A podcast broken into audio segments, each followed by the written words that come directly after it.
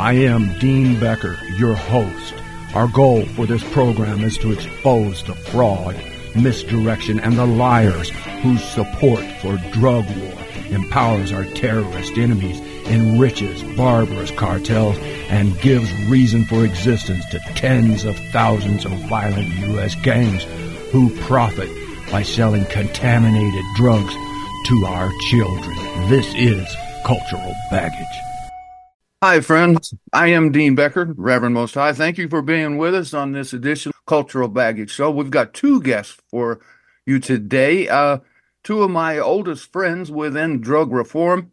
I met them, uh, I don't know, uh, right after I met uh, Al Robison and became aware that there were other people on the planet who believed in ending the drug war.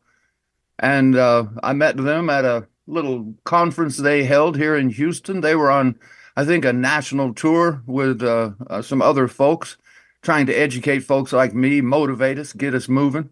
And with that, I want to go ahead and uh, bring in this uh, couple that uh, has been together for umpteen years now, working together to educate good folks like you and me. And with that, I want to welcome uh, Miss Mikki Norris and Mr. Chris Conrad. Hello, how are you doing, folks? Hi, good to be here, Dean. Nice to see you. Yeah, and we've been together for 40 some years now, 43 years, uh, married 33 of them, and, and happy uh, the entire time. Well, and and and just an exemplary couple, as far as I know. I mean, I, I I'm well aware of your commitment to the truth, to reality, to uh, I don't know, just bringing America back to uh, um, a more constitutional state, if you will. Is that a good summation there? Well, one of our wedding vows was to try to work to to make the world a better place together. So, yeah, that, that's part of our commitment. Yeah. Well, sure. go ahead, Chris. No, I say uh, she's right. You know, we we we met at a political event, and uh, so that was kind of important because it, you know, uh, if you're with somebody who's not interested in the same politics as you are, then it can be uh, a little tough, on a relationship, especially when one of you wants to be particularly active. And and uh, we've both been active for a long time. Although I got to tell you, Dean, that since uh, we legalized cannabis in California in 2016 uh, we've slowed down quite a bit, mostly to a big extent because of all the court work I used to be doing. Uh, and, uh, you know, those, those, cases, people aren't getting busted here in California. I don't, know about in Texas, but in California, there's not much, by the way, people getting arrested for marijuana. It's business offenses mostly, you know. They didn't pay their, they didn't register their business properly or they weren't in an area that was allowed or something like that. Well, and, and that is the half of it, that there's still nuances or parameters of drug laws that that still impact uh, uh, cannabis use. And and uh, one of those, and I think it even happens in California, is that a parent can get caught in a car with a child and some cannabis, and that can still complicate your life. Or is that still a problem in California? It wouldn't be that much of a problem in California. It's just a question of whether it's an open container or if it's in a closed container. And a closed container can be a Ziploc bag.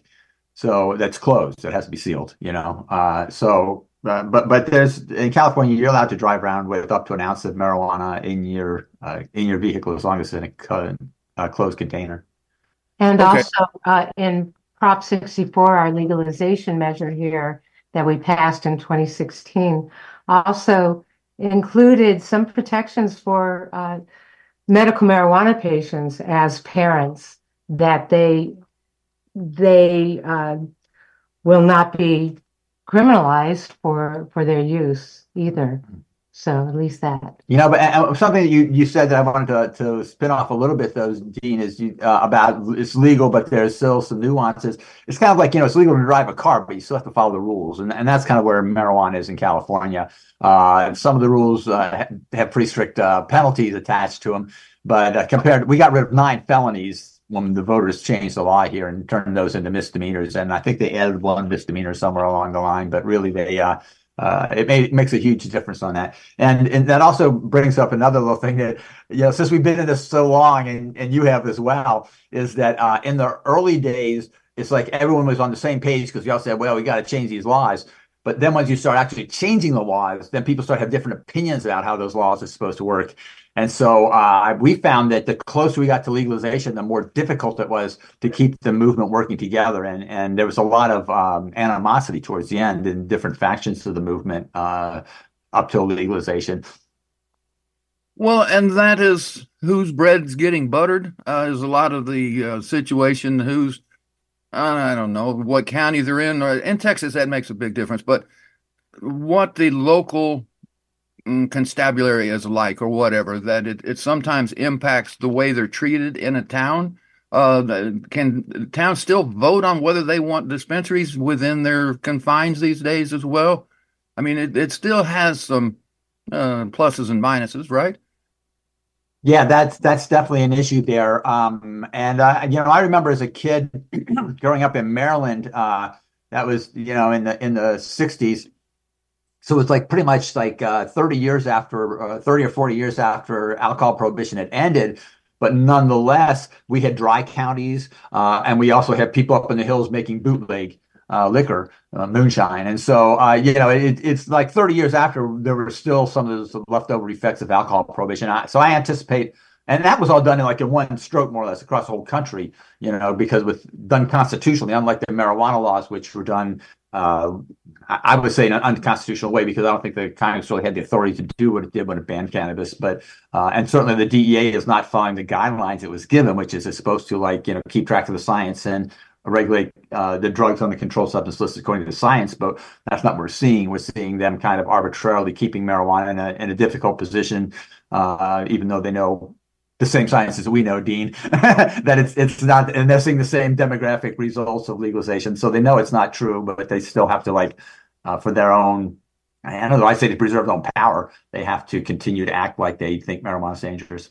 But but to your question, the um, our legalization measure did give the authority to local jurisdictions to make their own laws, and the voters can chime in as well. So that's a big problem in California with the illegal grows that we and the illegal dispensaries that we have here is that they're popping up in a lot of them are popping up in areas that have banned uh, cannabis commerce in their in their areas in some ways. So they're having a problem. It's better to regulate it, to legalize it, to to give to create regulations so that they'll follow the laws and and uh, not have the problems that some of these illegal dispensaries are doing that are undermining the legal ones because they they're not paying their taxes, they're not following the same regulations. And uh, so we need more counties and cities to get on board with it if they want to mitigate the issues that they're having with the illegal uh, commerce or growers or, or dispensaries that have popped up. And there's also a gap in the way that this, the initiative was written. It was said that the different uh, localities, uh, they are supposed to be keeping a record and showing how their policy has reduced illegal marijuana activity. Now, as you and I both know, Dean, it's like if it's illegal to sell, if there's no legal place to buy and sell marijuana, people are going to do it illegally. And so, in my opinion, any place that does not have access to a legal outlet is encouraging the illegal market because that's the only market they're allowing to exist. And so uh, the problem was that the initiative didn't really set up a mechanism to enforce that. And as far as I know, the Attorney General's office has not even been collecting the data they're supposed to from these counties about what's happened to their uh, marijuana crime rates. I mean, the marijuana crime rates went down because a lot of things are not crimes anymore. But as far as illegal sales of marijuana, uh, it's, it's a question of felony versus misdemeanor, but they're supposed to be keeping records and they're really not. And, and I kind of want to contrast that in a way with what I hear is going on in Texas, which is where uh, five or so different cities have decrimmed, and now AG Paxton is going to force them, try to force them to recriminalize. And uh, here, you know, here it is. Uh, we're in a little bit different situation where the state is supposed to be forcing these cities to take action to reduce the illegal market, and they're not enforcing that part of the law. No, uh, yeah, the Paxton. I he he got off on his felony um, just a couple of months ago uh, they it was just some sort of a governmental blessing they gave him or something. I I just really, bleh. but anyway, uh, yeah, Texas. well, apparently some people are out to break laws and other people are not. Right. And and uh, as far as Texas goes, we do have wide disparities. You talked about the five or six cities. My city, Houston, has had it in place for well years now. I don't know. I can't tell you five years, six years. I think we've had the misdemeanor marijuana diversion program in place. You can have up to four ounces of weed. Uh, you won't get arrested. They'll give you a ticket. You have to take a class. If you ha- if you're a working man, you have to pay a hundred bucks.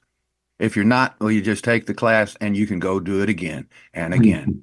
uh, that's that's thanks to the district attorney Kim Ogg here, who, you know, uh, they're trying to challenge her right now on the election And right, and here in California, uh, anybody adult over 21 can have one ounce, uh, but in order to have four ounces and carry it around, you're supposed to have a doctor's approval. Uh, and then you can carry up to eight ounces, and you can actually carry more than that, but they can arrest you, and then you have to fight it in court if you have more than eight ounces, and you're a, you're a licensed patient. But for like Mikki me, there's two of us, so at any given time we could have two ounces on us. And and that's well and good, but it also belies the fact that you could have a trunk full, and it's not going to kill you or Mikki or the people around you. And it's it's like you can go buy a a, a tanker you can go buy a truckload of beer or whiskey or anything you want, and you can haul it around legally. Uh, I, I, it's just part of the preposterous nature of these drug laws. Um, yeah, there's a whole arbitrary aspect when you start enforcing people's lifestyle. Yeah, and I didn't quite finish my point. Here in Texas, we you we do have the one city, Houston, already has the misdemeanor marijuana diversion program. As you say, five or six others are considering it. And then there are other cities around the state where if you have one uh, vape cartridge, you can get fined fifty thousand dollars before they'll let you out of jail. So it it is it's just uh, the hypocrisy is is more than a mile high. Is all I can say. Uh, your response, please.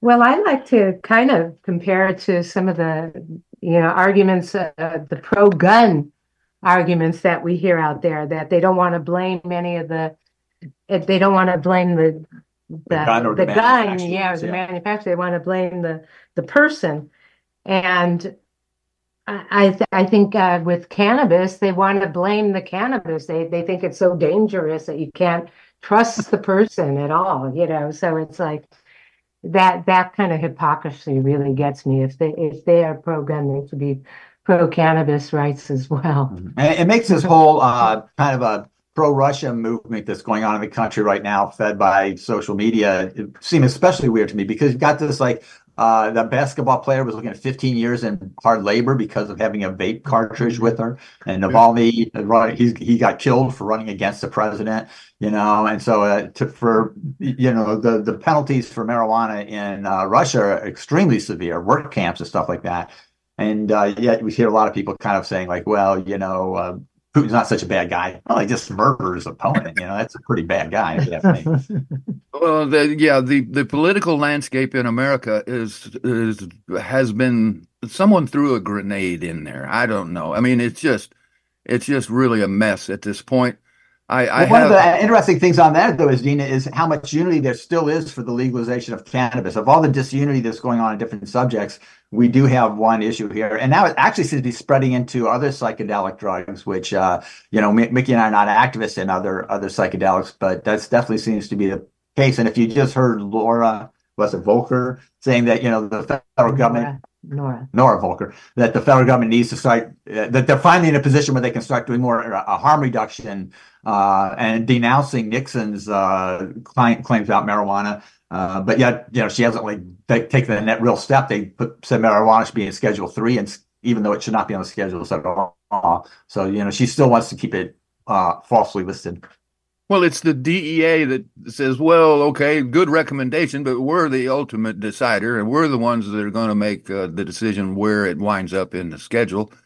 And um, that's, to me, I mean, I, we had a talk uh, a week or so ago, and I, I was telling you how I'm, I, am just, I, I, don't know. I, I just the DEA is an evil empire. That's all I know. They don't deal in reality, truth. It just it doesn't phase them, and um, I don't know. I'll, I'll leave it there. Um, here in two weeks, I'm going to interview a gentleman y'all know uh, who had a case go on for, I, I, can't remember, don't have the notes in front of me, 20 something years, approaching 30 years, Mr. Charles Lynch was hassled by the, the feds. Um, he was busted. His he wound up broke. Uh, he's looking for a job now, but he finally uh, got government release on his 29, I think, year old uh, arrest for marijuana. He opened a dispensary legally, et cetera, et cetera, which happens many times in California and across the U.S. And some local uh, politician or police uh, chief, who knows, decides that ah, I don't like what he's doing. I'm going to stop him. And despite the laws, they go ahead and start arresting them and trying to circumvent these new laws. Uh, your thought in that regard, uh, it, generally across the country? Yeah, well, the Lynch case is, is, is another tragic one. There's so many people. A lot of people aren't aware that that you could go to prison for life, and you still can go to prison for life for marijuana offenses here. Uh, when uh, you know Mikki and I, uh, like we were talking about when we first met, uh, that was before LEAP was formed and all these other things that happened along the way, Dean. But um, you know, we were talking in, in these kind of uh, I, general uh, ideas about how things should should be. But when Mikki and I got involved in the movement, it was really more of an idea than anything else. I mean, we didn't know people who were medical marijuana patients and needed it. We didn't know people who were in prison for drugs. Uh, but by 1995, uh, we knew that the situation was uh, really bad, and not, not, just about marijuana. And so we formed Human Rights in the Drug War to to, uh, to let people know about these cases like Mr. Lynch. And as, as, we said, you know, it's not that they don't happen; it's that people don't hear about them. And uh, so we, he was one of the people we actually featured later down the road in some of our events that we were you know, because we had uh, mobile displays that we carried around the country. And I think it, it, came out to Texas a few times too. I know it was a big hit in New Mexico where the governor, after he went to see this display of criminals, uh, of excuse me, prisoners of the drug war, came out. Uh, that's Gary. Um, no, no, the Richardson. Richardson. Okay, yeah. came out in in favor, uh, in, against the drug war. Let's say that. I think it was Richardson. Yeah, I thought it was. But in any yeah. case in any case, uh, yeah, th- there are these cases, and you know that's where somebody like uh, Amy Povah from uh, Can Do Clemency and uh, uh, people over with the um, uh, Freedom Grow. Freedom Grow, yeah, there we go. Mm-hmm. are still out there doing that kind of work. I tell you though, Dean, it's really hard on you when you're like carrying around things like that because you know, not only do we have these people who are looking at 29, 50 years, multiple life sentences over drugs, but uh, you know, when we were uh, originally starting out and uh, really active in that area, you know, we would get people contact us all the time to say, "You're our only hope." And it's like, you know, we had no official capacity at all. All we could do is try to expose, you know, what was going on to them. Uh, but in a lot of cases, we were their only hope. And in a lot, in a number of cases, we were able to actually help people. But you know, you, there's a lot of people who just had to sit out their sentences the whole time. Yeah, you know, we we thought back in 1995 when we launched our photo exhibit project called originally it was called uh, Human Rights 95 Atrocities of the Drug War, where we shared the photos and the stories and lots of information of, uh, of people in prison and how they got there, how the drug war is operating, and what the drug laws were, and the mandatory minimums, and the conspiracy laws, and the whole thing. Uh, yeah, we we thought uh, you know, it started reminding us of pre Nazi Germany, you know, the way they were rounding up and incarcerating uh, nonviolent offenders and scapegoating people for um, for these nonviolent drug offenses and sending them away for 5 10 20 years in life sentences. You know we we first launched it then and we thought oh, you know, people, this is America. This is the land of the free. We we're not supposed to be doing this kind of thing. Uh, and, and making the US the number one incarcerator in the world as a result of our drug policies. And when we showed it in 95, we thought, oh, people are going to uh, rise up and, and say, oh, this is unacceptable in, in the United States of America. But, uh, you know, one thing we learned along the way is that social change uh, really takes a long time. Uh, things that are worth it are, can be multi generational kind of uh, um, issues, and, and, this turned out to be one of them. it's, it's taken a lot longer, and we had to change the name from Human Rights in 95 after we saw that it wasn't going to happen right away. But um, fortunately, we've made a lot of progress. A lot of people have gotten clemency over the years and, and released, and there were, were some some changes that were made. It just takes a lot longer than than uh, we thought, but it certainly is a worthwhile cause. You know, two thoughts on that is that when we first did our program, uh, the exhibition of uh, human rights in the drug war, it was at a United Nations event, and so we had all these pictures of people and you know Americans who were in prison for life sentences and what you know five years or longer in order to get into the project. You had to get at least five years, and they had to be a nonviolent offender. And so uh, you know, the people who go through it. And then at the end, when they came out the other side, they said, well, what country is doing this to all these Americans? What country is rounding up all these Americans? Is that China or Russia or who's doing that? And so, you know, we said, no, it's the United States doing this. These guys are on U.S. prisons. So then we had to go back and put American flags throughout the whole thing so that people knew that we were talking about what's going on in America. Because Americans just don't believe the extent to which the drug war has been used against its citizenry, you know, in, in that regard. And they don't think it would happen here. But yet, it's, you know, it's like happening around us all the time. Uh, I, I want to kind of underscore what what both of you were presenting there, and that is over the years, now decades, that uh, you and I have been doing this work. Americans have become more aware of the failures of the drug war, of the um, just the, the, the bad side of it. They're starting to see it, recognize it, and uh, if if Texas was given the chance to vote for marijuana, I know it would be at least seventy percent but we don't move in that regard because and as part of why I do this show is to try to motivate people to take what they know and put it to use somewhere.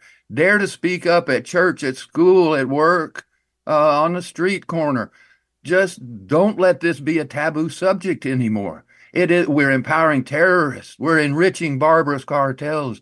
We're giving gangs reason to exist. We're making sure that a hundred thousand people are going to die because of our own stupidity, and and it's there's there's a thousand other reasons, but that should be sufficient enough to make someone get up and speak more boldly, more openly about the insanity that we're living in. Uh, your response there, Mikki, Chris.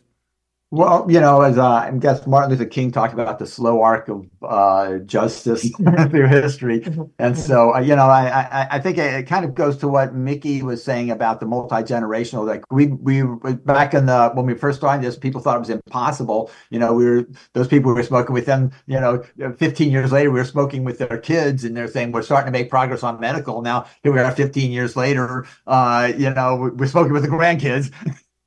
not ours, mind you, but the grandkids of the people that we started off with, and and some of them are taking it for granted that it's legal. They, oh, you know, they can't even imagine it was ever illegal. And so I, I think that's another kind of a part of it, Dean, is that people lose track of where we're coming from. Uh, uh they forget that there's still people in. They forget this is all based upon uh, the injustices that have been going on for so long, and they just think, well, the way it is now, this is the way it is, this is the way it's going to stay. But I, I'm always concerned that at any time the federal government could start another clamp, crackdown. You know, I, I don't think it's going to happen under Biden. He's been very uh, open about that. He wants decriminalization. He doesn't want people going to jail. He's giving clemencies. He's uh, eased policies. He brought the HHS, Health and Human Services, in on the issue when the DEA refused to act. He's asked Congress to send him bills. He's promised to sign a bill if Congress was sent it to him.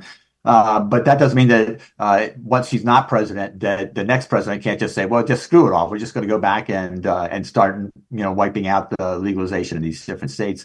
And you know, it would take a while, but I, I think it's possible for him to do it. Yeah, and the politicians are always behind where the people are, and the people are at now about seventy percent of the population of the United States. Both part, uh, all parties, and um, are more in favor of legalization than not. So we've we've come a long way.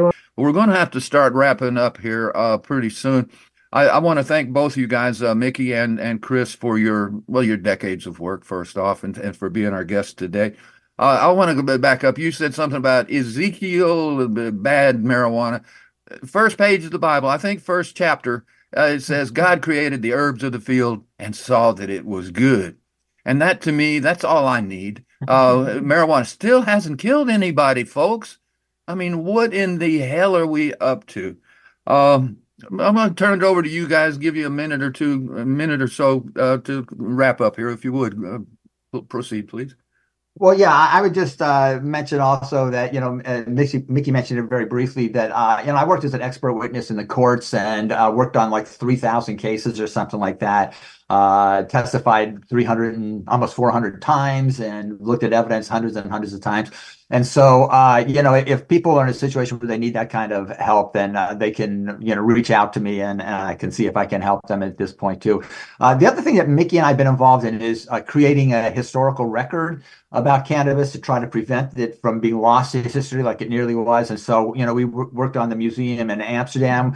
Uh, I curated the museum in Amsterdam, and now uh, we're working with a group called the California Cannabis Historical Society to try to, you know, get uh, recognition mm-hmm. to all that's gone on. And I, and I, really want to honor all the, you know, a lot of times when we talk about it, it sounds like, well, we were doing this and like, you know, like we're being very uh, egomaniacal about it or something like that. But the reality is we know that it takes, you know, thousands of, you know, we saw it from the beginning with hundreds of people, then it turns to thousands and tens of thousands. I mean, it takes millions of people's voters to get behind stuff and so forth. So, you know, working on a social movement like this, uh, you know, we're always um, humbled by the number of people that are doing the kind of work that you're doing and that uh, LEAP was doing and uh, Drug Policy Forum of Texas and all these other groups that have been out here for so long. You know, so I, I really want to make sure that people understand that uh, you know, Chris Conrad and Mikki Norris, we've done what we've done, but we also recognize what other people do. And to encourage people, they might want to check out some of our books, uh, Hemp Lifeline to the Future, Hemp for Health,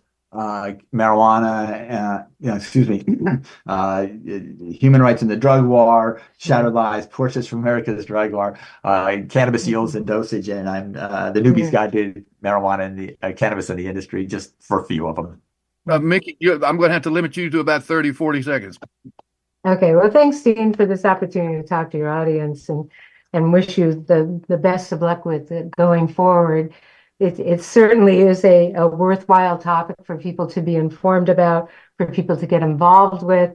Those issues that I mentioned earlier are still out there, cannabis and and hemp, and um, are definitely all all part of uh, the greater fabric of our our, our country and, and the issues and, and social justice and civil rights and equal rights and and uh, the environment and, all that and and the drug war has gone on too long. People realize it, it's failed. We're wasting a lot of money, uh, still incarcerating and going after people in this way that could be used in better ways if we if we can just uh, figure out how to how to respect people's rights and and uh, legalize uh, cannabis and and regulate these other drugs as well. So thank you for doing what you do. Thank you, Mikki. Thank you, uh, Chris Conrad. I uh, I got less than a minute here, so I just want to wrap it up by saying I love doing this. I've never made any money. This has cost me well over one hundred thousand dollars to do this over the decades I've been doing this for travel and well, just expenses, and for well, paying for the the website and all all the dang stuff. And I'm glad to do it. I'm happy to do it. it I hope I leave something behind for humanity to improve themselves and move forward. And that's that's uh, that's what I do. And once again, I remind you that because of prohibition, you don't know what's in that bag, and I urge you to please be careful and always remember that euphoria is a blessing, not a crime. To the Drug Truth Network listeners around the world, this is Dean Becker for Cultural Baggage and the Unvarnished Truth. Drug Truth Network archives are stored at the James A. Baker III Institute for Policy Studies. Tap dancing on the edge of